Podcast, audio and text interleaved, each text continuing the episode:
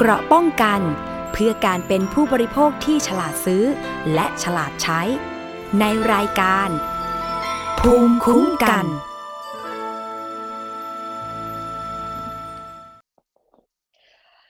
สวัสดีค่ะ ท่านผู้ฟังคะขอต้อนรับทุกท่านเข้าสู่รายการภูมิคุ้มกันรายการเพื่อผู้บริโภคเช่นเคยนะคะท่านผู้ฟังสามารถติดตามรับฟังและดาวน์โหลดรายการได้ที่ www.thaipbspodcast.com และแอปพลิเคชัน Thai PBS Podcast iOS Google Podcast SoundCloud Spotify แล้วก็เพจด้วยนะคะ facebook.com/thaipbspodcast ค่ะ รวมถึงสวัสดีทักทายท่านผู้ฟังที่ติดตามผ่านสถานีวิทยุชุมชนที่เชื่อมโยงสัญญาณทั่วประเทศนะคะ พร้อมๆกับสถานีวิทยุชุมชน CR Radio จังหวัดกาญจนบุรี สถานีวิทยุ ชุมชน SSP Radio น้องบัวลำพูเหล่านี้เป็นต้นนะคะ ที่เพิ่งจะมีการถ่ายทอดเสียงของรายการนี้ไป พร้อมกับสถานีวิทยุชุมชนคลื่นเพื่อความมั่นคง เครือข่ายกระทรวงกลาโหมของจังหวัดตราด แล้วก็สถานี วิทยุในเครืออารีดีโอทั่วประเทศไทยทั้ง 142 สถานีนะคะที่ติดตามรายการภูมิคุ้มกันกันอยู่นะคะ ซึ่งในช่วงที่ผ่านมานั้นนี่มีหลากหลายเรื่องราวที่เราก็จะเป็นตัวแทนของท่านผู้ฟัง ซึ่งเป็นผู้บริโภคที่เกิดความเสียหายต่างๆ เยอะแยะมากมายนะคะ แล้วก็ปัจจุบันนี้เนี่ยมีความเสียหายที่หลายคนนั้นบอกว่า อุ้ยถ้าไปร้องเรียนถ้าไปแจ้งความก็ไม่ได้เรื่องอะไรหรอก เพราะว่ามันเสียเวลา จะไปขึ้นโรงขึ้นศาลนะคะ แต่ว่าอีกเรื่องหนึ่งนะคะที่หลายคนบอกว่ายอมไม่ได้ อันสืบเนื่องมาจากว่าเมื่อช่วงต้นเดือนที่ผ่านมาเนี่ยนะคะ มีประชาชนสักประมาณ 200 กว่าคนนะคะที่ได้ทำประกันภัยโควิด เอาไว้ กับบริษัทประกันภัยแห่งหนึ่ง แล้วก็ไปรวมตัวกันเพื่อ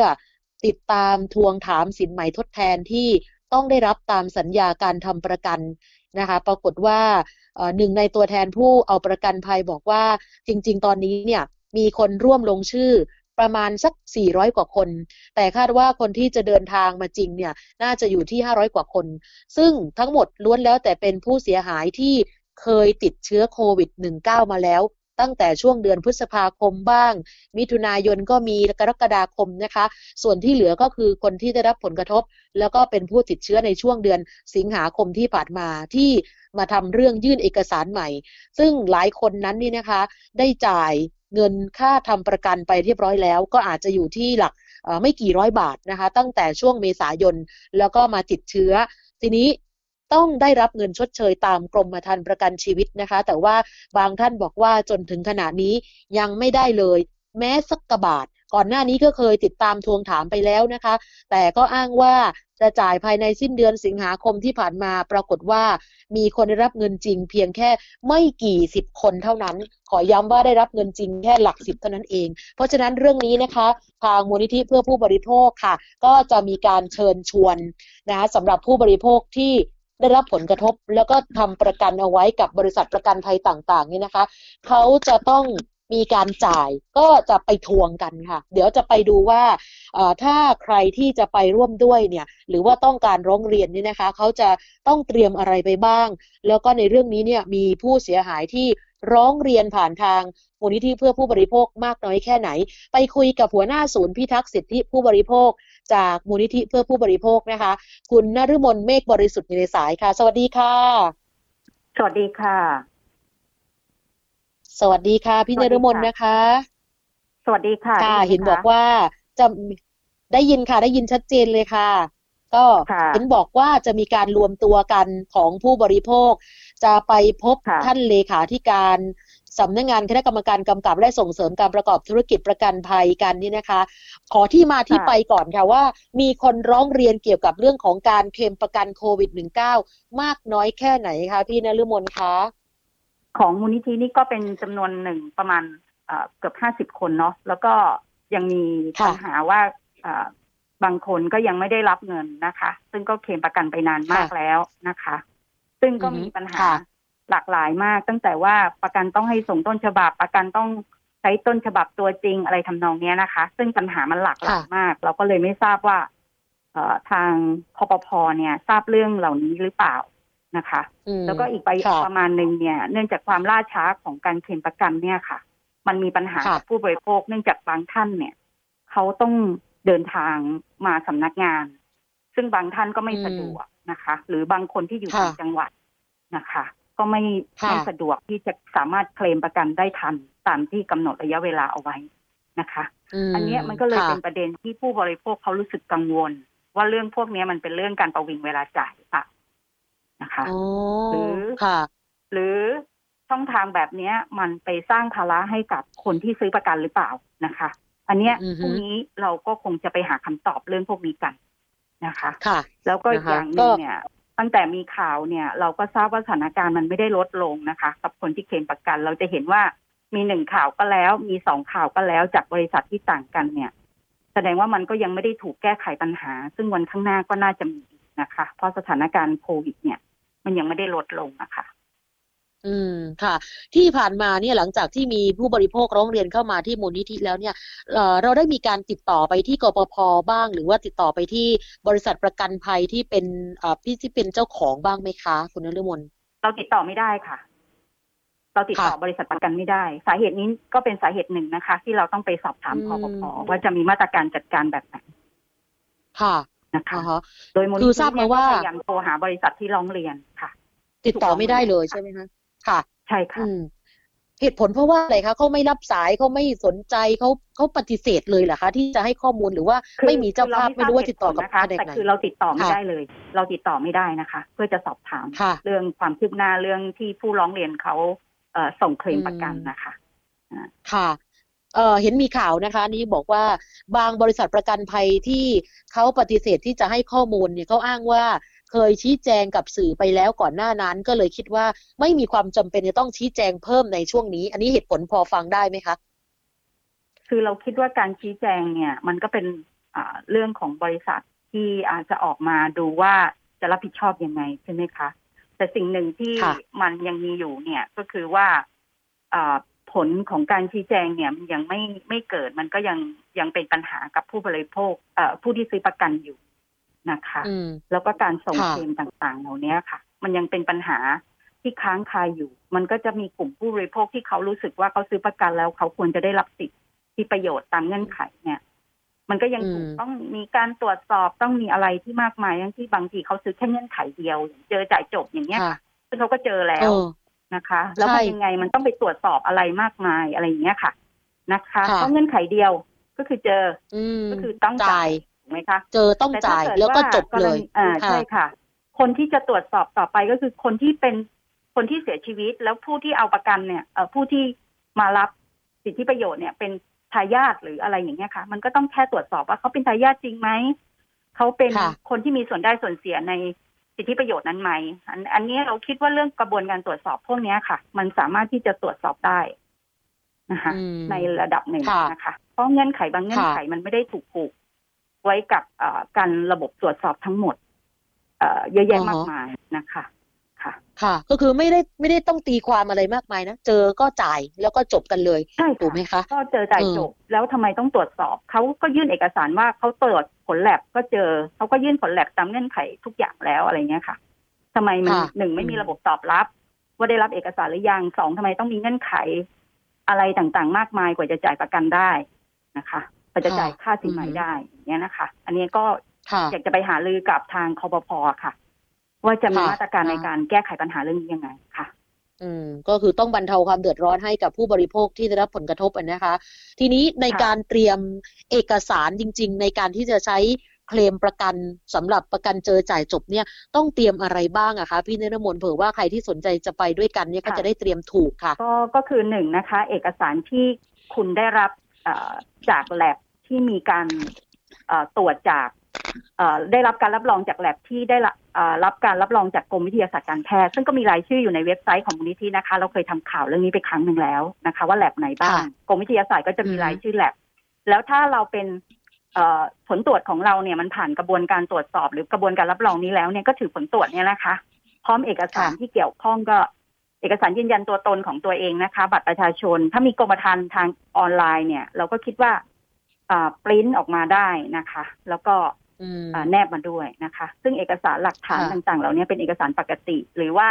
ถ้าเกิดมีการรักษาพยาบาลก็มีใบรับรองแพทย์ใช่ไหมคะ เพราะว่าถ้าเราอยู่ในสถานพยาบาลเนี่ยแพทย์ก็จะออกใบรับรองให้นะคะ ใบรายงานผลการตรวจนะคะ รักษาเพราะบางท่านเนี่ย อยู่ในระบบโฮมไอโซเลชันนะคะ ซึ่งตรงนั้นเนี่ยมันค่ะก็เป็นเอกสารอีกรูปแบบหนึ่งน่าจะเป็นผลแลบหรือใบรายงานการรักษานะคะ อันนี้ก็ใช้ได้ค่ะนะคะ ในส่วนที่อืมทางคอปเขารับรองเอาไว้อยู่แล้วนะคะ ค่ะ แล้วก็เตรียมมาให้หมดเลยนะคะ ส่วนทายาทค่ะนะคะ ผู้ที่เสียชีวิตมีกรณีที่เป็นทายาทคุณก็ต้องมีข้อมูลว่าคุณเป็นทายาทหรือคุณเป็นอ่าลักษณะของผู้จัดการมรดกไหมนะคะ หรือคนที่ค่ะได้รับสิทธิ์ในการหมายถึงว่าสิทธิประโยชน์ตามเงื่อนไขกรมธรรม์ที่ระบุเอาไว้นะคะ อันนี้ก็อืมเอาไปเตรียมไปด้วยนะคะ หรือใครไม่สะดวกก็อาจจะมอบฉันทะไปยื่นเอกสารให้กับคนที่อ่าซื้อประกันนะคะเพราะบางท่านค่ะเขาก็ไม่สะดวกเดินทาง อาจจะเป็นเอ่อคนผู้เฒ่าผู้แก่อะไรอย่างเงี้ยนะคะ ที่จะไม่สะดวกเดินทางอยากให้ลูกหลานไปดำเนินการแทน ก็ทำเป็นมอบฉันทามายื่นนะคะ แต่ว่าคนที่เซ็นเอกสารก็คือเป็นผู้เป็นคนซื้อประกัน แต่คนที่มายื่นอืมอาจจะมอบฉันทาให้มายื่นได้นะคะ ค่ะ นะคะ ขั้นตอนในการจ่ายเงินสินไหมจะช้าจะเร็วเนี่ยจริง ๆ มันมันขึ้นอยู่กับความถูกต้องของเอกสารเหล่านี้ที่คุณนิรมนพูดด้วยหรือเปล่าคะก็ระดับหนึ่งค่ะ แต่เราคิดว่าคนค่ะที่เอ่อเท่าที่ร้องเรียนเนี่ยค่ะเขาก็ยื่นเอกสารตามเงื่อนไขประกันเลยนะอืคะมค่ะไม่ได้มีก็แบคือบยื่นว่าต้องมานั่งตรวจสอบอะไรนะคะอ่าค่ะค่ะ อือหือเอ่อถ้าถ้าจะให้คาดเดาเนี่ยเหตุผลที่ทางบริษัทประกันทั้งหลายหลายบริษัทด้วยเนี่ย ที่เขาไม่จ่ายกันเนี่ย เป็นเหตุผลเพราะว่าอะไรคะพี่นรมนคะมีการเขาคุยกันเขาไหมก็จะคะอ้างว่าหนึ่งยังไม่ได้รับเอกสารเนาะสองต้องตามคิวอ๋อสามค่ะ เอกสารที่ยื่นมาเนี่ยไม่ครบนะคะ แต่ไม่ครบเนี่ยเออจริง ๆ มันต้องมีการแจ้งกับผู้เอาประกันเลยค่ะ โดยทันทีว่าค่ะเอกสารของคุณไม่ครบ แต่ไม่ใช่รอไปเป็นเดือนแล้วบอกบอกแล้วพอเขาติดต่อไปถึงรู้ว่าเอกสารไม่ครบมันไม่ใช่ค่ะ ถ้าบริษัทอืมประกันรับแล้วเนี่ยเขาต้องมีการตรวจ แล้วถ้าตรวจว่าเอกสารไม่ครบเนี่ยคุณต้องรีบแจ้งผู้ซื้อประกันใช่ไหมคะว่าเอกสารเขาไม่ครบค่ะมันขาดอะไรไปบ้างที่เขาจะต้องไปจัดหามาเพิ่มนะคะอือหือ ค่ะค่ะเพราะนั้นก็จะอาจะอ้างก็ไม่ขึ้นเนี่ยนะคะ เพราะว่าเอ่อทุกคนตอนที่ทำประกันก็คือแบบไม่ได้ลังเลเลยนะ โอเค เจอจ่ายจบ แล้วตอนนั้นทุกคนก็ไม่รู้ว่าโควิดจะวิกฤตถึงขนาดนี้ด้วยซ้ำไปที่ทำประกันตั้งแต่เดือนใช่เมค่ะษายนถูกไหมใช่คะค่ะค่ะใช่ค่ะค่ะมีการนัดหมายท่านเลขาที่การเอ่อคอปพล่วงหน้าหรือยังคะ หรือว่าไปเรียบไปร้อยแล้วค่ะไปอ๋อเรียบร้อยแล้วนะคะส่งหนังสือล่วงหน้าขอนัดตอนสิบโมงเช้าพรุ่งนี้นะคะ เราจะค่ะอ๋อเราจะขอเข้าพบท่านเลขาตอนสิบโมงเช้า ของวันที่สิบกันยายนอือหือนะคะค่ะก็คือวันค่ะที่ทีนี้เอ่อจะมีการป้องกันในเรื่องของการเว้นระยะห่างยังไงคะเพราะว่าเดี๋ยวมีคนรวมตัวกันเยอะๆก็จะเกิดปัญหาเรื่องนี้ไหมคะพี่นฤมลค่ะ เราก็คิดว่าเอ่อมาตรการของเราเนี่ย ทุกคนก็ตอนนี้ก็เอ่อใส่แมสใช่ไหมคะ มีเจลแอลกอฮอล์อันนี้ก็คือทุกคนต้องพกไป แต่เราคิดว่าผู้บริโภคเนี่ยเอ่อก็คงจะมีอะไร เขาเรียกอะไรนะการรักษาดูแลตัวเองหนึ่งในระดับหนึ่งอยู่แล้ว ส่วนมาตรการของคอปพเนี่ยเขาก็จะมีการป้องกันในเรื่องของเออความปลอดภัยนะคะ ของทุกคนที่จะเข้ามาอ่าในในในในพื้นที่อะนะคะ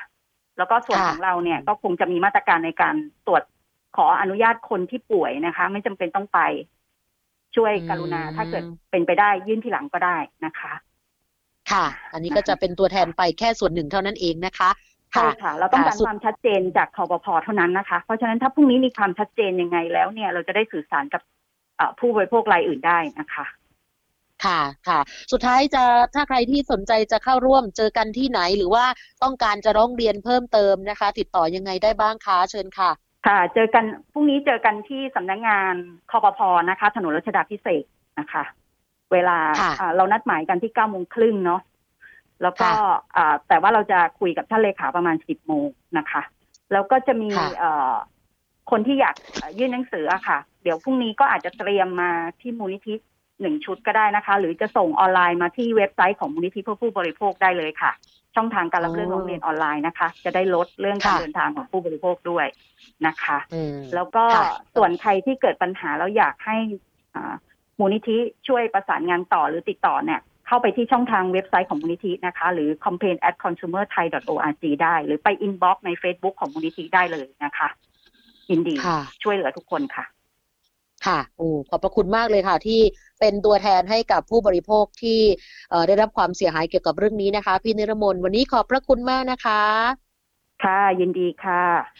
สวัสดีค่ะ ค่ะ สวัสดีค่ะ คุณนาลืมนเมฆบริสุทธิ์นะคะ หัวหน้าศูนย์พิทักษ์สิทธิผู้บริโภค จากมูลนิธิเพื่อผู้บริโภคนะคะ พรุ่งนี้เขามีการนัดหมายกันนะคะ ที่จะไปติดตามทวงถามสำหรับเรื่องของปัญหาการเคลมประกันโควิด เจอจ่ายจบ หลังจากบริษัทประกันภัย หลายบริษัทเลยนะคะ จ่ายเงินล่าช้า จริง ๆ แล้วก่อนหน้านั้นเนี่ยทางนี้ และส่งเสริมการประกอบธุรกิจประกันภัย ดร สุทธิพลทวีเชียการก็บอกว่ามีประชาชนส่วนหนึ่งเหมือนกันนะคะ ร้องเรียนไปที่กบพแล้วนะกรณีบริษัทประกันภัยบางแห่ง เจออพออจะจ่ายเคมแล้วนี่นะคะ ปรากฏว่าไม่จ่าย เจอก็ไม่จ่ายนะคะ มันล่าช้ามากก็เลยยื่นเรื่องไปที่สำนักงงานกปพกับบริษัทประกันภัยโดยตรงแล้วนะคะ รวมถึงก็ไปที่นี่ด้วยค่ะ ไปที่มูลนิธิเพื่อผู้บริโภค แล้วก็สภาองค์กรของผู้บริโภคนะคะ ด้วยเหตุนี้ทางสำนักงงานกบพก็มีการหารือกันไปแล้ว กับภาคธุรกิจประกันภัยว่าขอให้กำหนดมาตรการกับแนวทางต่างๆนะคะ พร้อมทั้งได้ติดตามแล้วก็ประสานกับบริษัทประกันภัยอย่างต่อเนื่อง แล้วก็รับทราบมาว่าเรื่องการเรียกร้องค่าสินใหม่ทดแทนของผู้เอาประกันภัยนั้นเนี่ยมีจำนวนเยอะมาก ตอนนี้บริษัทประกันแต่ละบริษัทไม่สามารถบริหารจัดการการจ่ายค่าสินไหมทดแทนได้อย่างทันท่วงที ก็เลยเป็นเหตุให้ทางกปพเนี่ยเขาออกสามมาตรการเร่งด่วนออกมาเป็นการเฉพาะกิจ แต่ดูแล้วออกมาแล้วก็ยังไม่ได้ผล ก็ยังคนยังคงมี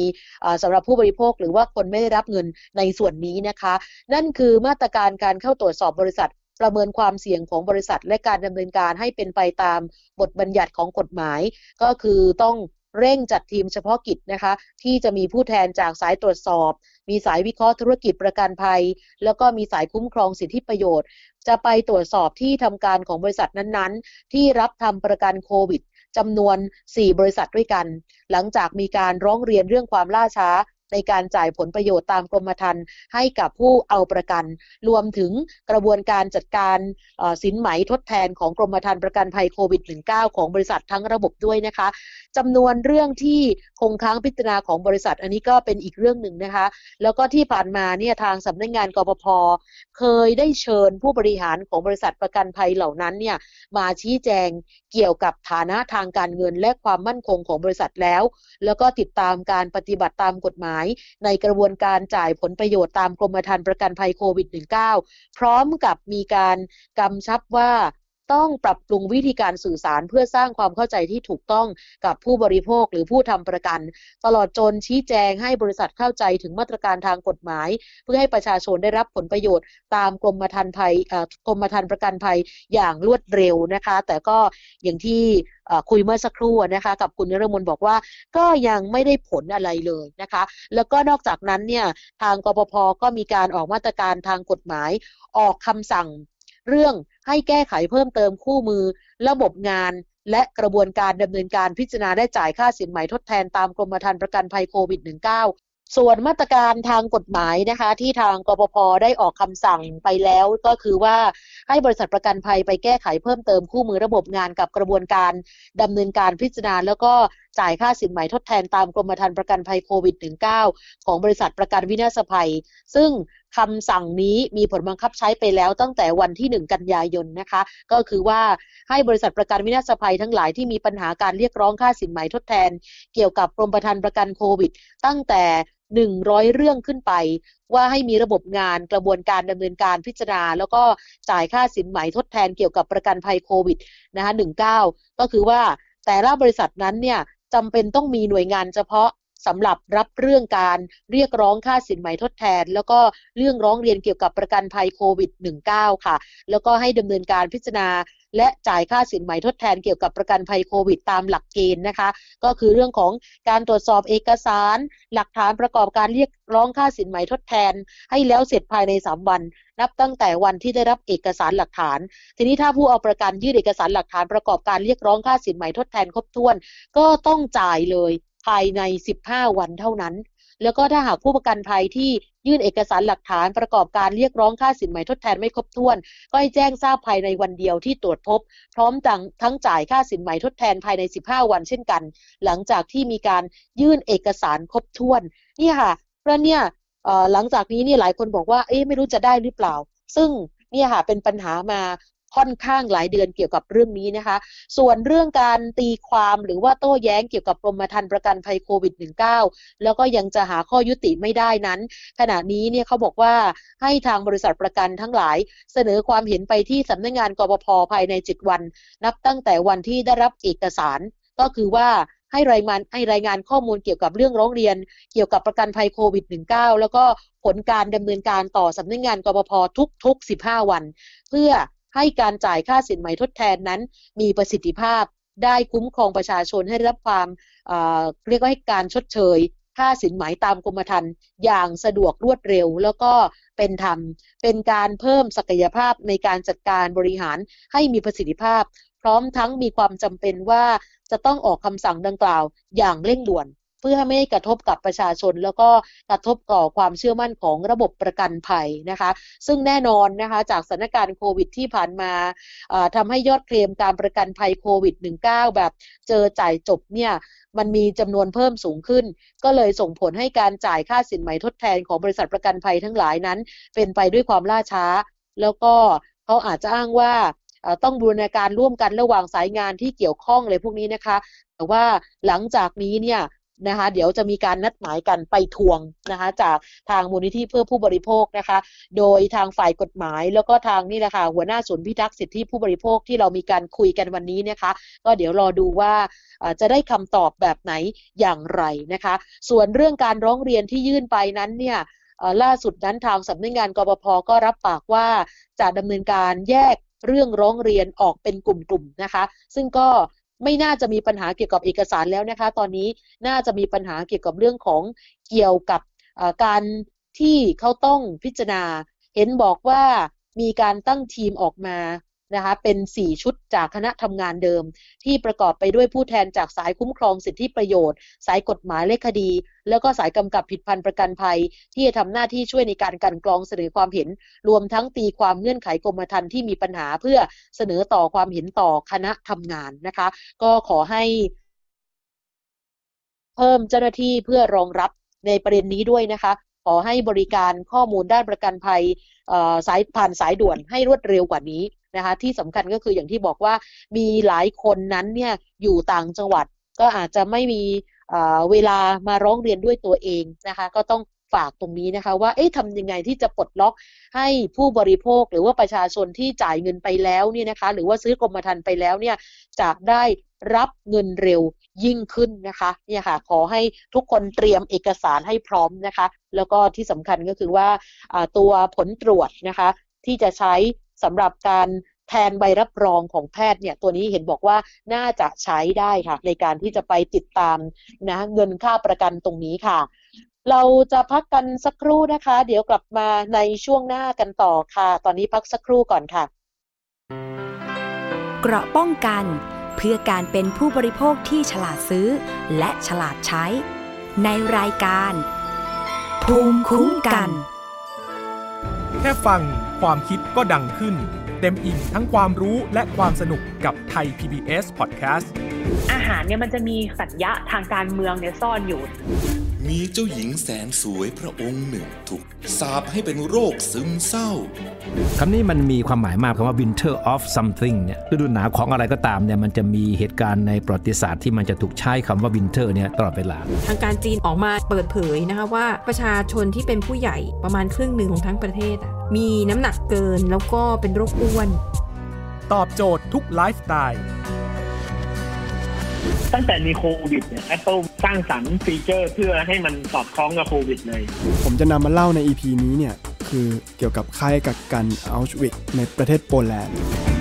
ฟังได้ทุกที่ทุกเวลาทุกช่องทาง ค้นหาคำว่าไทย PBS Podcast หรือที่เว็บไซต์ www.thaipbspodcast.com อัปเดตสถานการณ์รอบโลก ประเทศจีนนี่เราทราบกันดีนะคะว่าเป็นประเทศที่จะมีปัญหาเรื่องความสมดุลของประชากร คนที่ได้รับความสนใจจากวิกฤตในครั้งนี้ก็คือนายกรัฐมนตรีนิวซีแลนด์ เรื่องราวสีสันจากต่างแดน ก็มีช่อง YouTube เป็นของตัวเองใช้ชื่อว่าครัวคุณยาย รายชื่อของคุณหมอพยาบาล แล้วก็นักวิทยาศาสตร์จำนวนไม่น้อยอยู่ในรายชื่อผู้ทรงอิทธิพลนะ รัฐบาลของไต้หวันเนี่ยกำลังพิจารณา เพื่อเปิดการท่องเที่ยวครั้งใหม่ หน้าต่างโลก โดยทีมข่าวต่างประเทศไทย PBS ทุกวันจันทร์ถึงศุกร์ 12 นาฬิกา ทางไทย PBS Radio มากกว่าด้วยเวลาข่าวที่มากขึ้น จะพัดพาเอาฝุ่นออกไปได้ครับ มากกว่าให้คุณทันในทุกสถานการณ์ ตามที่กฎหมายดังกล่าวกำหนดเอาไว้ มากกว่ากับเนื้อหาเที่ยงตรงรอบด้านนำมาใช้ในคดีเมาแล้วขับ มากกว่า ในทุกทางออกของสังคม ป้องกันไม่ให้ปัญหาเกิดขึ้น มากกว่ากับข่าวรอบวันในทุกมิติ เครนก่อสร้างเกิดอุบัติเหตุขึ้น มากกว่าด้วยการวิเคราะห์ที่ตรงจุด ความพยายามของภาครัฐที่จะแก้ปัญหา และมากกว่ากับทีมข่าวมืออาชีพ ข่าวไทย PBS ให้คุณได้มากกว่า เกราะป้องกันเพื่อการเป็นผู้บริโภคที่ฉลาดซื้อ และฉลาดใช้ ในรายการ ภูมิคุ้มกัน กลับมาอีกช่วงหนึ่งของรายการภูมิคุ้มกันสำหรับวันนี้นะคะ เราจะไปดูเกี่ยวกับเรื่องของอคนที่ชอบนะคะว่าเอ๊ะทำยังไงที่จะให้ใบหน้าสวย ไร้สิวไร้ฝ้าแล้วก็ขาวขึ้นนะคะ แต่ถ้าสวยใสไร้ฝ้าอนาคตหน้าพัง ก็ไม่คุ้มเหมือนกันนะคะเล่าสุดนั้นเนี่ยหลายคนไม่รู้ว่าตัวเองนั้นเนี่ยมีการใช้สารอันตรายอยู่นะคะเพราะว่าจริง ๆ มันจะมีประมาณ 10 สารอันตรายที่อยู่ในเครื่องสำอางนะคะ ทีนี้บางคนก็อาจจะแยกไม่ออกว่าเอสารอันตรายแบบไหนนะคะ สารเคมีสังเคราะห์ในประเภทเครื่องสำอาง ที่มีการผลิตไม่ได้มาตรฐานเนี่ยจนทำให้เกิดวัตถุมีพิษเจือปน หรือว่าบางทีผู้ผลิตนั้นเนี่ยมีการเจตนา จะใส่สารเคมีที่มีอันตรายเข้าไปนะคะ ซึ่งมันก็เป็นสารอันตรายต่อเยื่อบุอ่อน อย่างเช่นในแป้งโรยตัวเด็กที่เราทราบกัน หรือว่าใส่สารประกอบประหลอดเกินมาตรฐานนะคะ สารตัวหนึ่งนะคะที่หลายคนคุ้นเคยกันดีก็คือเฮกซาคอโลฟีน ตัวนี้แหละค่ะ เป็นสารที่อันตรายต่อเยื่อบุอ่อนนะคะ จุลินทรีย์ในเครื่องสำอางก็เช่นกันค่ะ ตัวนี้ก็จะเกิดจากการผลิตที่ไม่ถูกสุขลักษณะ วัตถุดิบส่วนผสมที่ไม่สะอาด แล้วก็ไม่มีระบบการควบคุมการผลิตที่ได้มาตรฐาน ใครที่มีอาการแพ้เครื่องสำอาง จากสารสังเคราะห์ต่างๆนะคะ โดยภูมิแพ้ของตัวเองถึงแม้ว่าสารนั้นๆ อาจจะไม่ได้เป็นสารอันตรายก็ตาม ก็มีเหมือนกันนะคะ อย่างเช่นอะไรบ้าง สารประหลอดค่ะ ตัวนี้ทำให้เกิดอาการแพ้หรือว่าระคายเคืองได้อย่างรุนแรง อันตรายต่อระบบทางเดินปัสสาวะทำให้ทางเดินปัสสาวะอักเสบได้ แล้วก็ไตอักเสบด้วยนะคะ มักจะพบในเครื่องสำอางที่ทำให้สีผิวจางลง อย่างเช่น ลดสิว ลดฝ้า ลดกระจุดด่างดำไม่ได้มาตรฐาน สารประหลอดนั้นสามารถเข้าสู่ร่างกายเราได้หลายทางนะคะ อย่างเช่น สูดดมเข้าทางปอด หรือว่าถูกดูดซึมผ่านทางลำไส้เล็ก ถ้ามีการกลืนกินสารนี้เข้าไป แม้แต่การทาผิวสารประหลอดก็จะถูกดูดซึมเข้าไปสะสมในร่างกายได้ง่ายมากค่ะ อีกตัวหนึ่งชื่อว่าสาร PVP ตัวนี้มีคุณสมบัติเป็นตัวทำลายเลยค่ะ ก็จะเจออยู่ในพวกสเปรย์ต่างๆนะคะ สเปรย์จัดแต่งทรงผม ก็สามารถเข้าสู่ร่างกายโดยการสูดดม นะหรือว่าอาจจะพิมพ์เข้าเอ่อซึมเข้าสู่ทางผิวหนังทำให้เกิดการอุดตันของรูขุมขน แล้วก็ผมร่วงได้นะคะ นี่คืออาการ หรือบางคนก็แพ้อักเสบบริเวณตรงหน้าผากข้างหูและคอได้นะคะ สารตะกั่วจริงๆก็เป็นวัตถุที่ห้ามใช้อยู่แล้วในส่วนผสมในการผลิตพวกเครื่องสำอาง เพราะว่าเหตุนี้นี่เองนะคะ ถ้ามันดูดซึมเข้าไปแล้วเนี่ย ร่างกายของเราก็จะก่อให้เกิดอาการปวดบิดในท้องอย่างรุนแรง โดยที่ หาสาเหตุไม่เจอ แล้วก็จะมีอาการร่วมกับอาการท้องผูก แล้วก็ไม่ถ่ายนะคะ บางคนที่ถ่ายก็เป็นเลือดนะแล้วก็บางท่านก็อาจจะมีอาการซีดอ่อนแรงเนื่องจากว่าเม็ดเลือดแดงนั้นเนี่ยถูกทำลายเร็วขึ้น แล้วก็ลดอัตราการสร้างเม็ดเลือดแดง ระบบประสาททั่วร่างกายผิดปกตินะคะ จริงๆเนี่ยก็มีกฎหมายนะคะกำหนดไว้ว่าอาจจะพบสารตะกั่วได้ในอัตราส่วนไม่เกิน 20 ส่วนในล้านส่วน โดยน้ำหนัก ซึ่งถ้าพบว่าผลิตภัณฑ์ใดมีสารตะกั่วเกินกว่านี้ ก็จะเข้าข่ายเป็นเครื่องสำอางที่ไม่ปลอดภัยแล้วล่ะค่ะ อีกตัวหนึ่งที่เอ่ยเมื่อสักครู่ก็คือเฮกซาคอโลฟีน ตัวนี้จะเจอในแป้งค่ะ แป้งโรยตัวเด็ก หรือว่าบางทีก็เจอในสบู่เหมือนกันนะคะ เป็นสารที่สามารถถูกดูดซึมผ่านผิวหนังไป แล้วก็ก่อให้เกิดอันตรายต่อระบบประสาทได้ เกิดแผลอักเสบบริเวณผิวหนัง แต่ว่าเขาอนุญาตให้ใช้เป็นสารกันเสียในเครื่องสำอางได้ เฉพาะกรณีที่ใช้สารกันเสียนะคะ ชนิดอื่นนั้นไม่ได้ผลนะคะ ซึ่งก็มีเงื่อนไขว่าใช้ได้ไม่เกิน 0.1%แล้วก็ห้ามใช้กับเครื่องสำอางที่สัมผัสกับเยื่อบุอ่อน เช่น ริมฝีปาก ผิวบริเวณดวงตา แล้วก็ผิดพันธสำหรับเด็กอ่อนเป็นต้นค่ะ อีกตัวหนึ่งไฮโดรควินอนตัวนี้ก็จะเจอในครีมทาฝ้าครีมลอกฝ้าค่ะ ที่อ้างสรรพคุณว่าช่วยให้หน้าขาวขึ้นในระยะแรก แต่สุดท้ายผิวก็จะกลายเป็นด่างขาวผิดปกติในที่สุดนะคะ โซเดียม นะคะโซเดียมลอริลซัลเฟตตัวนี้เป็นสารทำความสะอาด ก็จะเจอในพวกแชมพู สบู่ยาสีฟัน ตัวนี้สามารถแทรกซึมลงไปในชั้นผิวหนังได้ถึง 5-6มิลลิเมตรด้วยกัน ซึ่งส่งผลให้เกิดอาการแพ้ผิวหนังบางลง จนทำให้สารพิษอื่น ๆ สามารถแทรกซึมเข้าสู่ผิวหนังเราได้มากขึ้นนะคะ แล้วก็ยังจะมีกรดวิตามิน A ตัวนี้ก็จะเจอในผลิดพันธ์รักษาผิวหน้า ทำให้ผิวหน้าแสบร้อนอักเสบ ใช้แล้วผิวลอกเลยค่ะ และคายเคือง แล้วก็ถ้าเป็นผู้หญิงตั้งครรภ์ก็อาจจะเป็นอันตรายต่อทารกในครรภ์ได้ อีกตัวหนึ่งนะคะ เจอในแป้งฝุ่นเหมือนกัน สารmineral tar นะคะ คือตัวนี้เนี่ยมีส่วนผสมอยู่ถึง 90%มีในอายแชโดว์ด้วยค่ะ อืม ผู้หญิงที่ใช้อยู่นะคะ ต้องระมัดระวังให้ดูที่ฉลากด้วยนะคะ ว่าเขาใช้สารตัวนี้หรือเปล่านะคะ แล้วก็สารฟอร์มาลดีไฮด์ตัวนี้น่ากลัวนะ เมื่อก่อนเนี่ยจะหนักมากนะคะ ตัวนี้จะอยู่ในน้ำยาทาเล็บนะคะ แล้วก็เครื่องสำอางทั่วไป เป็นน้ำยาเคลือบเงาเฟอร์นิเจอร์นะคะ ที่เขาใช้อยู่สารชนิดนี้กำลังถูกสงสัยว่านี่แหละมันเป็นสารก่อมะเร็งชนิดหนึ่งด้วยเหมือนกันนะคะ ผิวหนังก็จะแสบร้อนถ้าโดน แล้วก็ระคายเคือง ตัวสุดท้ายคือสเตียรอย ตัวเซีรอยจริงๆ มันมีประโยชน์นะคะ ถ้าใช้ในจำนวนที่เหมาะสมตามที่แพทย์กำหนด ก็คือเขารักษาโรคผิวหนังได้ ภูมิแพ้ได้ แต่ถ้าใช้ไม่ระวังก็อาจทำให้เกิดผลข้างเคียงนะคะ เช่นเลือดออกในกระเพาะอาหาร ยับยั้งการเติบโตในเด็กแล้วก็อาจทำให้ผู้ป่วยเป็นเบาหวาน ไม่สามารถควบคุมน้ำตาลในเลือดได้ รวมทั้ง ไปกดภูมิคุ้มกันโรคทำให้ร่างกายอ่อนแอได้ค่ะ ก็อยากจะเตือนไว้เนาะสำหรับท่านผู้ฟังนะคะ ถ้าอยากมีชีวิตดีสุขภาพดีก็ต้องระมัดระวังนะคะสารอันตรายในเครื่องสำอางเหล่านี้กันบ้างก็น่าจะดีนะคะช่วงนี้เราจะไปช่วงคิดก่อนเชื่อกับอาจารย์ ดรแก้ว กังสดานอัมภัยนักวิทยานะคะ อาจารย์จะพูดถึงการฉีดวัคซีน ชนิดเดียวกันแล้วภูมิคุ้มกันทำไมถึงต่างกันค่ะ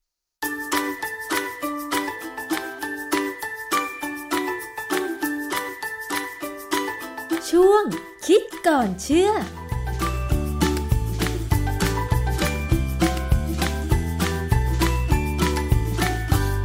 พบกันในช่วงคิดก่อนเชื่อกับดรแก้วกังสดานนภัยนักพิษวิทยากับดิฉันชนะทิพไพรพงษ์เช่นเคยนะคะ วันนี้เรามาพูดถึงเกี่ยวกับเรื่องของวัคซีนป้องกันโควิด -19 อีกครั้งหนึ่งค่ะคุณผู้ฟัง ข่าวเกี่ยวกับการฉีดวัคซีนชนิดหนึ่งที่กระตุ้นภูมิคุ้มกันดีกว่าอีกชนิดหนึ่งนั้น ดูว่าไม่น่าประหลาดใจ เท่ากับการฉีดวัคซีนลักษณะเดียวกัน ยี่ห้อเดียวกัน แล้วภูมิคุ้มกันต่างกันเหมือนฟ้ากับเหวทีเดียวนะคะ แล้วก็นอกจากนั้นค่ะ ยังมีเรื่องของการฉีดวัคซีนแบบไข้เข็มไข้ยี่ห้อกัน มากันหลายสูตรเลยทีเดียวนะคะ ซึ่งตรงนี้แหละทำให้หลายคนงงสงสัยว่าตกลงแล้วเนี่ย คนที่ได้รับวัคซีนถึงแม้ว่าจะยี่ห้อเดียวกัน แล้วก็ระยะเวลาเท่า ๆกันเนี่ยนะคะ หรือแม้แต่การคว้ายี่ห้อกันเนี่ยมันจะสามารถกระตุ้นภูมิคุ้มกัน ได้เท่าไหร่ แล้วได้เท่ากันจริงหรือไม่ มันขึ้นอยู่กับอะไรเรื่องของการฉีดวัคซีนเพื่อกระตุ้นภูมิคุ้มกันป้องกันโควิด -19 วันนี้เราจะไปถามเกี่ยวกับเรื่องนี้ว่ามันมีงานวิจัยอะไรสนับสนุนกันบ้างนะคะ อาจารย์แก้วคะเรื่องของการฉีดวัคซีนโควิด -19 กระตุ้นภูมิคุ้มกัน มันมีปัจจัยอะไรมาเกี่ยวข้องบ้างคะจริงๆแล้วเนี่ยปัจจัยมันเยอะแยะนะเพราะว่า มนุษย์เนี่ยแต่ละคนเนี่ยต่างกัน ไม่มีเลยที่จะเหมือนกันร้อยเปอร์เซ็นต่อให้เป็นฝาแฝดที่เราเรียกว่าแฝดแฝดเหมือนแฝดแท้อะไรเงี้ยนะที่เรียกว่า identical twin เนี่ย identical twin เนี่ยเขาเกิดมาจากไข่กับสุจิเนี่ยผสมกันแล้ว กลายเป็นเหมือนกับเป็นคนคนหนึ่งก่อน จากนั้นแยกเป็นสองคนได้ ด้วยความที่อันนี้มันยังหาคำตอบแท้ๆไม่ได้ว่าทำไมถึงเป็นอย่างนั้น ก็จะได้เด็กสองคนที่เหมือนกันเดะเลย เหมือนกันเปรียบทุกอย่าง มีพันธุกรรมก็ร้อยเปอร์เซ็นต์เหมือนกัน แต่เด็กสองคนเนี่ยพอออกมาจากท้องแม่แล้วเนี่ยนะถ้าอยู่ในสิ่งแวดล้อมที่ต่างกัน เขาจะค่อยๆต่างกันไปในหลาย ๆ อย่าง ถึงแม้มีหน่วยพันธุกรรมที่เหมือนกัน แต่การแสดงออกของหน่วยพันธุกรรมจะไม่เหมือนกัน ขึ้นอยู่กับสิ่งแวดล้อม ซึ่งเราเรียกว่าภาษาวิชาการเราใช้คำว่า epigenetic นะฮะมันเป็นสิ่งแวดล้อมจากอาหาร สิ่งแวดล้อมจากอากาศจากสารพิษใน ธรรมชาติอะไรก็ตามเนี่ย พวกนี้มีผลกับการแสดงออกของพันธุกรรม ดังนั้นเนี่ยถ้าเรารู้ว่าคนแต่ละคนเนี่ยไม่เหมือนกันเลยเนี่ยต่อให้ฉีดวัคซีนชนิดที่เหมือนกันเท่าๆกันเนี่ย ผลออกมาก็ต่างกัน มันขึ้นอยู่กับการตอบสนองตอบสนองของร่างกายเรา ว่าไปเนี่ยมันพูดอะไรไม่ได้เลย ต่อให้ผมว่า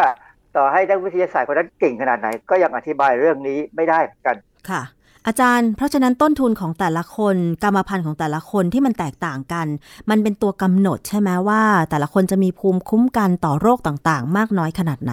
คือมันไม่ใช่พันธุกรรมอย่างเดียวไงมันมันมีสิ่งแวดล้อมอื่นๆ เช่น ออกกำลังกายไหมใช่ไหมเรามักจะพูดว่าคนออกกำลังกายแล้วเนี่ยมักจะแข็งแรงค่ะคำถามที่ผมพยายามมาคำตอบคือว่า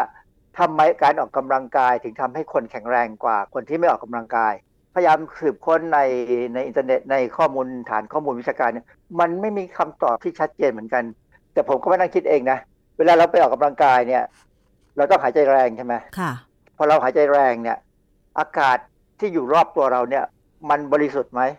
จริงๆมันก็มีเชื้อโรคค่ะโคโรนาไวรัสเนี่ยก็มีรอยอยู่บ้างพอสมควรนะแต่ว่าเป็นแบบชนิดที่ไม่อันตรายหรอกเราก็หายใจมันเข้าไป เพราะฉะนั้นการที่เราหายใจเอาสิ่งแวดล้อมเข้าไปในร่างกายเราเนี่ย มันก็มีการกระตุ้นภูมิคุ้มกันอยู่ พอสมควรในระดับหนึ่งค่ะเพราะฉะนั้น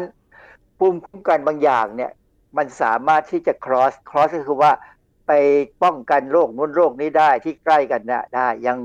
ยังภูมิคุ้มกันโรคหวัดธรรมดาเนี่ย มันป้องกันไวรัสได้หลายอย่างมากเลยค่ะนะฮะเพราะว่ามันมีไวรัสเป็นร้อยชนิดนะที่ทำให้เราเป็นหวัดค่ะดังนั้นเนี่ยอันนี้ก็เป็นเรื่องของการออกกำลังกาย การกินอาหารค่ะก็เป็นปัจจัยสำคัญอะไรเงี้ยนะ โดยทั่วไปแล้วเนี่ยภูมิคุ้มกันเราเนี่ยมันแบ่งเป็นแอนติบอดีส่วนหนึ่ง แล้วก็เป็นพวกเม็ดเลือดขาวอีกส่วนหนึ่งแอนติบอดีเนี่ยยังแบ่งออกไปว่าเป็นแอนติบอดีแบบธรรมชาตินะกับแอนติบอดีที่ถูกกระตุ้นค่ะ เรื่องเนี้ยผมไปอ่านเจอในบทความวิชาการเรื่องหนึ่งชื่อ factors that influence the immune response to vaccination แปลเป็นไทยง่าย ๆ ก็คือ ปัจจัยที่มีอิทธิพลต่อการตอบสนองทางภูมิคุ้มกัน ต่อการฉีดวัคซีน ตีพิมพ์ในวารสาร Clinical Microbiology Reviews ปี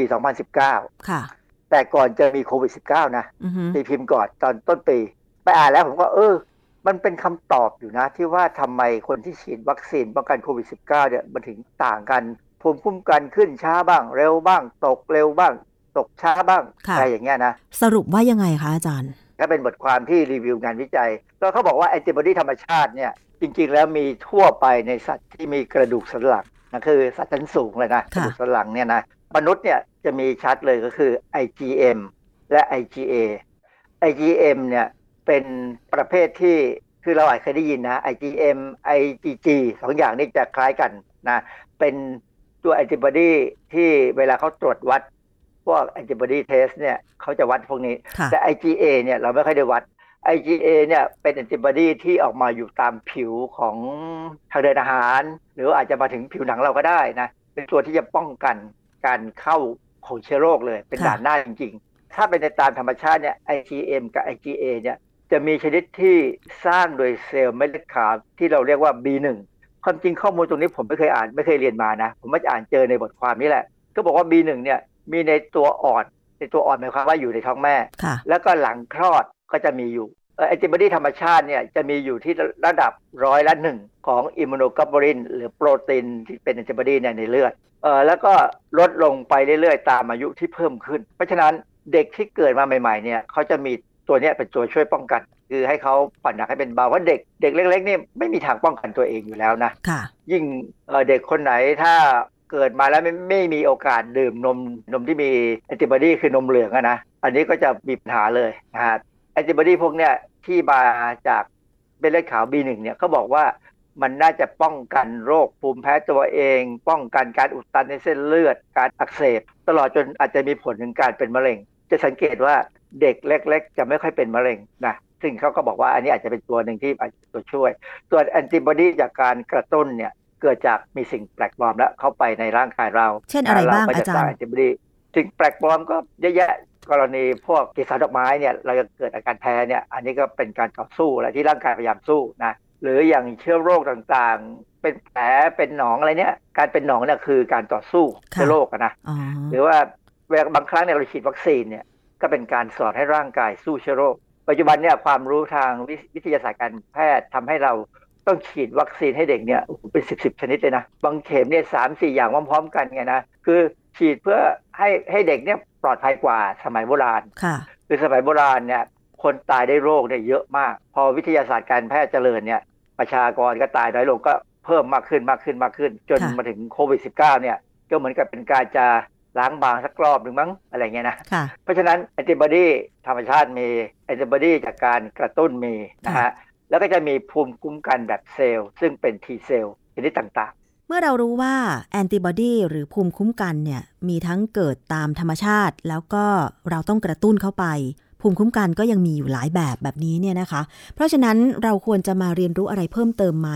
ว่าเมื่อเราโตขึ้นเนี่ยเราจะคงภูมิคุ้มกัน ให้สามารถป้องกันเชื้อโรคต่างๆ ไม่ให้เข้ามาสู่ร่างกายของเราได้ยังไงคะอาจารย์ การป้องกันตัวเองของเราในตอนนี้โควิด -19 เนี่ยเราต้องเจอวัคซีนแน่ๆ เพราะฉะนั้นเนี่ยทำยังไงเราถึงจะตอบสนองต่อวัคซีนเนี่ยอันนี้ทำไม่ได้แล้ว เนื่องจากว่าเราเกิดมาแล้ว แต่ถ้าเรามีลูกเนี่ยนะคือเขาบอกว่าเด็กเนี่ยถ้าคลอดก่อนกำหนดเนี่ยเด็กจะมีปัญหาในการตอบสนองต่อการ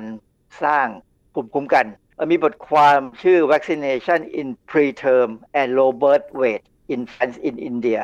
ลง่ายๆคือการฉีดวัคซีนในทารกคลอดก่อนกำหนด และก็ทารกน้ำหนักแรกเกิดต่ำในอินเดียเนี่ยตีพิมพ์ในวารสาร Human Vaccine and Immunotherapeutic ของปี 2021 เขาพูดเลยว่าน้ำหนักแรกเกิด หรือการกินนมแม่การป้อนนมผสม มันมีผลต่อการที่จะกระตุ้นให้เกิดภูมิคุ้มกัน เพราะฉะนั้นเนี่ยโดยสรุปง่ายๆ เด็กถ้าเกิดครบอายุครรภ์ก่อนคลอดเนี่ย จะแข็งแรงกว่าในแง่ของการสร้างแอนติบอดีหรือภูมิคุ้มกันมาต่อสู้เชื้อโรค แล้วก็ที่สำคัญคืออายุเพศพันธุกรรมนี่ก็เป็นเรื่องที่กำหนดลำบากแล้วล่ะ โรคประจำตัวก็สำคัญ คนที่มีโรคประจำตัวที่เราบอกว่าคนที่มีความเสี่ยงมีความดันโลหิตสูงเบาหวานนี่ก็เป็นเรื่องหนึ่งนะฮะอาจารย์เพราะฉะนั้นงานวิจัยนี้เขาได้บทสรุปใช่ไหมว่า ถ้าเด็กอยู่ในท้องแม่ครบตามกำหนดที่ควรจะอยู่ในท้องก็คือ 9 เดือน ถึงคลอดเนี่ย ภูมิคุ้มกันก็จะสมบูรณ์ แล้วนอกจากนั้นเนี่ยก็ต้องอยู่ที่สุขภาพของแม่ ตอนขณะตั้งครรภ์ด้วยว่าต้องไม่มีโรค เช่น โรคทางพันธุกรรม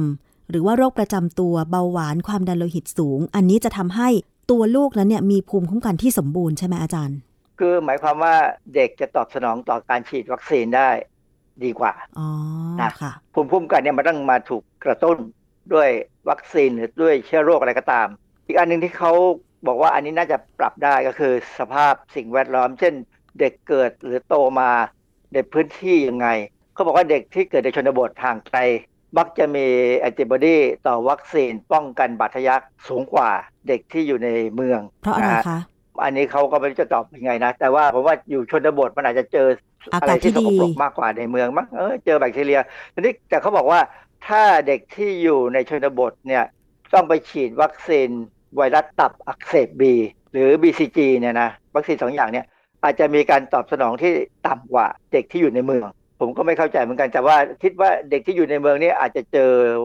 วัณโรคมากกว่าเด็กที่อยู่ชนบทนะค่ะเพราะฉะนั้นเวลาเจอวัคซีน BCG เนี่ยเลยตอบสนองได้ดีกว่า ความแตกต่างของการพัฒนาประเทศก็มีผล เด็กในประเทศกำลังพัฒนา สามารถผลิตระดับแอนติบอดีให้สูง ขึ้นหลังจากการฉีดวัคซีนป้องกันโรคคอตีบไอกรนดีกว่า ในขณะเดียวกันเด็กในชนบทเนี่ยจะมีแอนติบอดีที่ต่ำกว่า ถ้าต้องไปฉีดวัคซีนป้องกันโรคหัด เด็กที่อยู่ในในในเมืองเนี่ยมักจะเจออะไรสกปรกมากกว่านะว่านะ เพราะฉะนั้นเนี่ยการฉีดวัคซีนมันเลยกลายเป็นว่า เด็กที่อยู่ในพื้นที่ภูมิศาสตร์ที่ต่างกัน มีการตอบสนองที่ต่างกัน กระบวนการจริงๆเนี่ยเขาก็ยังอธิบายไม่ได้แต่เขาเห็นหลักการเห็นผลตอบสนองเนี่ยมันชัดค่อนข้างจะชัดเจนเหรอนะคะดิฉันลองนึกย้อนกลับไปตอนสมัยเป็นเด็กอยู่ต่างจังหวัดบ้านนอกอะนะ ตอนสมัยที่ได้รับวัคซีนป .5 ป .6 เนี่ยเริ่มได้ฉีดวัคซีนละ เพราะว่าจะมีเจ้าหน้าที่สถานีอนามัยไปฉีดให้ที่โรงเรียนจำได้ว่าทั้งปลูกฝี แล้วก็วัคซีน BCG รวมถึงผู้หญิงก็จะได้รับวัคซีนป้องกันหัดเยอรมันอย่างเงี้ยงานวิจัยตัวเนี้ยที่บอกว่าสภาพแวดล้อมก็ทำให้เด็กนั้นมีส่วนในการตอบสนองต่อวัคซีนต่างกัน แสดงว่าตอนนั้นดิฉันอยู่ต่างจังหวัดใช่ไหมก็จะตอบสนองต่างกับเด็กในเมืองใช่ไหมอาจารย์ มันควรจะเป็นอย่างนั้น เพราะว่าเด็กต่างจังหวัดเนี่ยไม่ได้อยู่แบบอัดหนาแน่นนะนะค่ะ คือมีมีพื้นที่ของแต่ละคนเนี่ยมากกว่าเด็กในเมือง เด็กในเมืองเนี่ยไปทางไหนคนก็เยอะอือฮึโอกาสติดเชื้อก็เยอะ ติดเชื้อเยอะ แต่บางครั้งโอกาสนี้มันก็เป็นการสอนให้ร่างกายเนี่ยเตรียมสู้กับเชื้อโรคหรือว่าเตรียมตอบสนองต่อวัคซีนได้ดีกว่า เพราะฉะนั้นเด็กในเมืองต่างจัหวัดนี่ยิ่งก็เลยตอบสนองต่อวัคซีนได้ดีกว่า หมายความว่ากระตุ้นภูมิคุ้มกันได้มากกว่าเด็กต่างจังหวัดนั่นเองถูกไหมอาจารย์ ในวัคซีนบางชนิดอ๋อคือไม่เหมือนกันค่ะคือเขาเห็นความแตกต่างเพื่อใช้วัคซีนต่างชนิดกันเนี่ยเขาเห็นความแตกต่าง แต่ว่าเขายังสรุปชัดเจนไม่ได้ค่ะแต่ไอ้ที่น่าจะสรุปได้เนี่ยคือว่าถ้าโตขึ้นมาแล้วเนี่ยเป็นคนที่สูบบุหรี่คนที่สูบบุหรี่เนี่ยจะทำให้แอนติบอดีที่จะสร้างเนี่ยหลังจากได้รับวัคซีน ป้องกันไวรัสตับอักเสบบีเนี่ยจะต่ำกว่าที่ควร ผมผมมองไปด้วยว่าเขาน่าจะศึกษาเลยนะว่าสูบบุหรี่เป็นอย่างนี้แล้วคนที่กินเหล้าจะเป็นยังไงเพราะเหล้าเนี่ยมันมีผลกระตับอือฮึและแอนติบอดีเนี่ยมันสร้างที่ตับค่ะใช่ไหมเพราะฉะนั้น คนที่กินเหล้าสูบบุหรี่เนี่ย อาจจะเขาบอกว่าภูมิต้านทานต่ำอยู่แล้ว พวกนี้จะติดเชื้อนู่นติดเชื้อนี่ง่ายกว่าค่ะการฉีดวัคซีนก็อาจจะได้ผลน้อยกว่า เพราะฉะนั้นการฉีดวัคซีนป้องกันโควิด -19 เนี่ยบางครั้งเนี่ยคนสองคนไม่เท่ากันอาจจะเป็นเพราะว่าคนหนึ่งกินเหล้าสูบบุหรี่คนหนึ่งไม่กินเหล้าสูบบุหรี่ก็ได้อ๋อเราเก็บข้อมูลหรือเปล่าค่ะจริงๆเราเก็บข้อมูลนะเพียงแต่ว่ายังไม่ได้มาดูกันมั้งค่ะเพราะว่าเวลาไปฉีดวัคซีนอะไรนี่ผมเข้าใจว่าเขาคงถามนู่นถามนี่แหละ คือแอนติบอดีนี่มันสร้างจากตับเหรอคะอาจารย์หลายส่วนเนี่ยสร้างจากตับ แอนติบอดีเนี่ยเพราะว่ามันเป็นคือความจริงก็สร้างตรง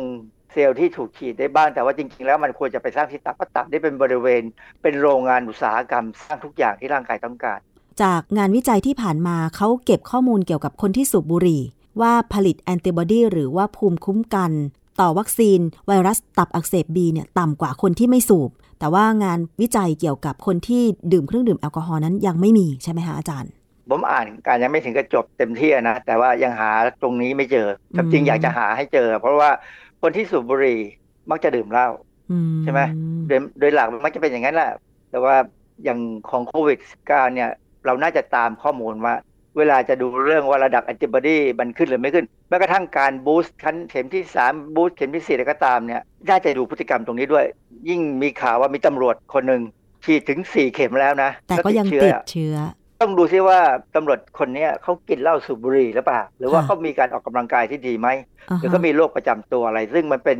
มันเป็นความแตกต่างของแต่ละบุคคลเลย เพราะฉะนั้นเนี่ยโดยสรุปเนี่ยการฉีดวัคซีนไม่ว่าจะวัคซีนอะไรก็ตามเนี่ยจะได้ดีหรือไม่ได้ดีเนี่ยกำหนดยากมาก เนื่องจากว่าคนเราไม่เหมือนกันอือฮึแต่ว่าถ้าจะให้ดีเนี่ยก็ทำตามที่เราพอจะรู้ว่าทำยังไงสุขภาพเราถึงจะดีค่ะนะแล้วฉีดวัคซีนแล้วทำยังไงถึงจะ ไม่เสี่ยง เห็นตัวอย่างหลายประเทศนะ ฉีดวัคซีนได้หลายสิบเปอร์เซ็นต์แล้วนะสามสิบสี่สิบเปอร์เซ็นต์ห้าสิบเปอร์เซ็นต์แล้วก็เปิดมีคอนเสิร์ต อย่างที่อังกฤษเนี่ยเขาบอกเลยเขาเป็นการทดลองค่ะก็ได้ผลนะฮะ ได้ผลชัดเลยค่ะกลับมาติดกันเป็นแถวเลยเอออเมริกาตอนนี้ก็ติดเยอะเลยใช่ไหมฮะใช่ที่กำลังผมตามข่าวอยู่เนี่ย เด็กนักเรียนบางรัฐเนี่ยติดเป็นหมื่น เพราะฉะนั้นการฉีดวัคซีนเนี่ยไม่ใช่การป้องกันโรคนะกลายเป็นว่าทำให้ลดความรุตานยแรยากงลงอืมเออลดความรุนแรง เพราะฉะนั้นวิธีที่ดีที่สุดคือการอย่าเสี่ยงกับการติดเชื้อค่ะไม่ประมาท อาจารย์แล้วความแตกต่างของชนิดวัคซีนล่ะคะ มีผลต่อภูมิคุ้มกันไหมที่หลายคนสงสัยที่หลายคนเรียกร้องว่าทำไมไม่หาวัคซีน mRNA เข้ามาฉีดให้ประชากรเยอะๆ อะไรอย่างเงี้ยอาจารย์ไอ้เนี่ยเป็นเรื่องที่ผมประหลาดใจพอสมควรนะ เพราะว่า mRNA เนี่ยมันเป็นการลัดขั้นตอนในการกระตุ้นภูมิคุ้มกันนะ เพราะว่ามันสร้างมันเอา RNA เนี่ยใส่เข้าไปเลย จริงๆ แล้วเนี่ยถ้าเป็นวัคซีนเชื้อตาย หรือวัคซีนแบบไอ้ viral vector อะไรก็ตามเนี่ย มันจะต้องผ่านขั้นตอนอีก1 2 3ขั้นตอน แล้วจึงไปถึงขั้นสร้าง mRNA ออกมาค่ะใช่ไหมฮะมันรัดขั้นตอนแล้วเพราะฉะนั้น mRNA เนี่ยควรจะกระตุ้นภูมิคุ้มกันได้เร็ว แต่พอเป็น mRNA แล้วเนี่ยมันจะถูกทำลายเร็วด้วยอือฮึเพราะว่า RNA จะไม่อยู่ในเซลล์นาน เมื่อหมดหน้าที่จะต้องไปอ๋อในขณะที่ถ้าเป็นวัคซีนเชื้อตายเนี่ย มันจะเข้าไปกระตุ้นในนิวเคลียสของเซลล์ ซึ่งมีการสร้าง mRNA ออกมาเรื่อยๆ ยาวกว่านะนานกว่า คราวนี้แต่ปรากฏว่าข้อมูลว่าวัคซีนเชื้อตายที่มีการฉีดในบ้านเราเนี่ย ผลไม่ดีเท่า mRNA ช้ากว่าไหม ถ้าช้ากว่านี่ไม่ว่ากัน แต่ว่าถ้ามันไม่กระตุ้นให้เกิด memory cell หรือว่าทำให้เกิดแอนติบอดีที่ผ่านไปเวลาผ่านไปแล้วเนี่ย ขึ้นมาน้อยกว่าเนี่ยมันน่าประหลาดใจที่คุณภาพวัคซีนมากกว่า ที่จะไปสนใจว่ามันเป็นลักษณะวัคซีนแบบไหน เพราะโดยหลักการเนี่ยผมเชื่อว่าวัคซีนเชื้อตายน่าจะดีที่สุด แต่ตอนหลังเนี่ยก็จะมีวัคซีนโปรตีน subunit ที่กำลังจะมานะเมืองไทยก็กำลังผลิตอยู่โปรตีน subunit เนี่ยเร็วกว่า mRNA เพราะมันเป็นเป็นโปรตีนที่จะกระตุ้นภูมิคุ้มกันโดยตรงเลย ไม่ต้องไปใช้ mRNA มันเป็นโปรตีน คือสมมติว่าเอาเอาง่ายๆ กรณีของโปรตีนหนามของโควิด -19 เนี่ยโปรตีนสับยูนิตคือตัวนี้เลยฉีดเข้าไปปั๊บเนี่ยกระตุ้นเร็วเลย แต่ก็จะถูกทำลายได้เร็ว แล้วถ้ากระตุ้นได้เร็วแล้วมีประสิทธิภาพดีเนี่ย ตัวนี้จะไวมากนะฮะที่สำคัญคือร่างกายของคนที่รับการกระตุ้นเนี่ยพร้อมจะรับการกระตุ้นไหมแข็งแรงพอไหมคือถ้าคนไม่แข็งแรงยังไงก็กระตุ้นช้ากว่าอ๋อเหรอ เพราะฉะนั้นเรื่องของการฉีดวัคซีนเพื่อกระตุ้นภูมิคุ้มกัน มันมีหลายปัจจัยจริง ๆ ตั้งแต่เซลล์ต้นกำเนิดของเราด้วย สภาพแวดล้อมตอนที่เราอยู่ในคันสุขภาพของคุณแม่ขณะตั้งคันรวมถึงการออกมาใช้ชีวิตด้วยใช่ไหมอาจารย์ เพราะฉะนั้นเนี่ยมันไม่มีคำตอบอะไรที่จะให้ว่าทำไมเราฉีดวัคซีนเข็มเดียวกัน ชนิดเดียวกัน ระยะเวลาเท่าๆกันทำไมบางคนยังติด เชื้อโควิด -19 อยู่บางคนยังไม่ติดใช่ไหมอาจารย์ อย่างที่ว่านะ่ะถูกต้องเลยฮะ แล้วยิ่งมันตอนนี้มีการฉีดวัคซีนไข้เข็มกันเนี่ย uh-huh. ผมพยายามดูข้อมูลนะ ผมว่ามันตอบไม่ได้หรอก เพราะว่ากลุ่มคนที่ใช้ในการฉีดวัคซีน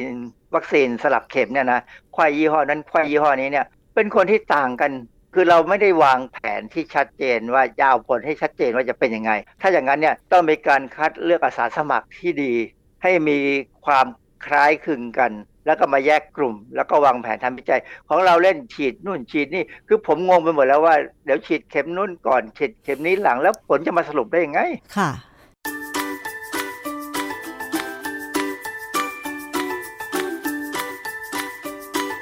ช่วงคิดก่อนเชื่อ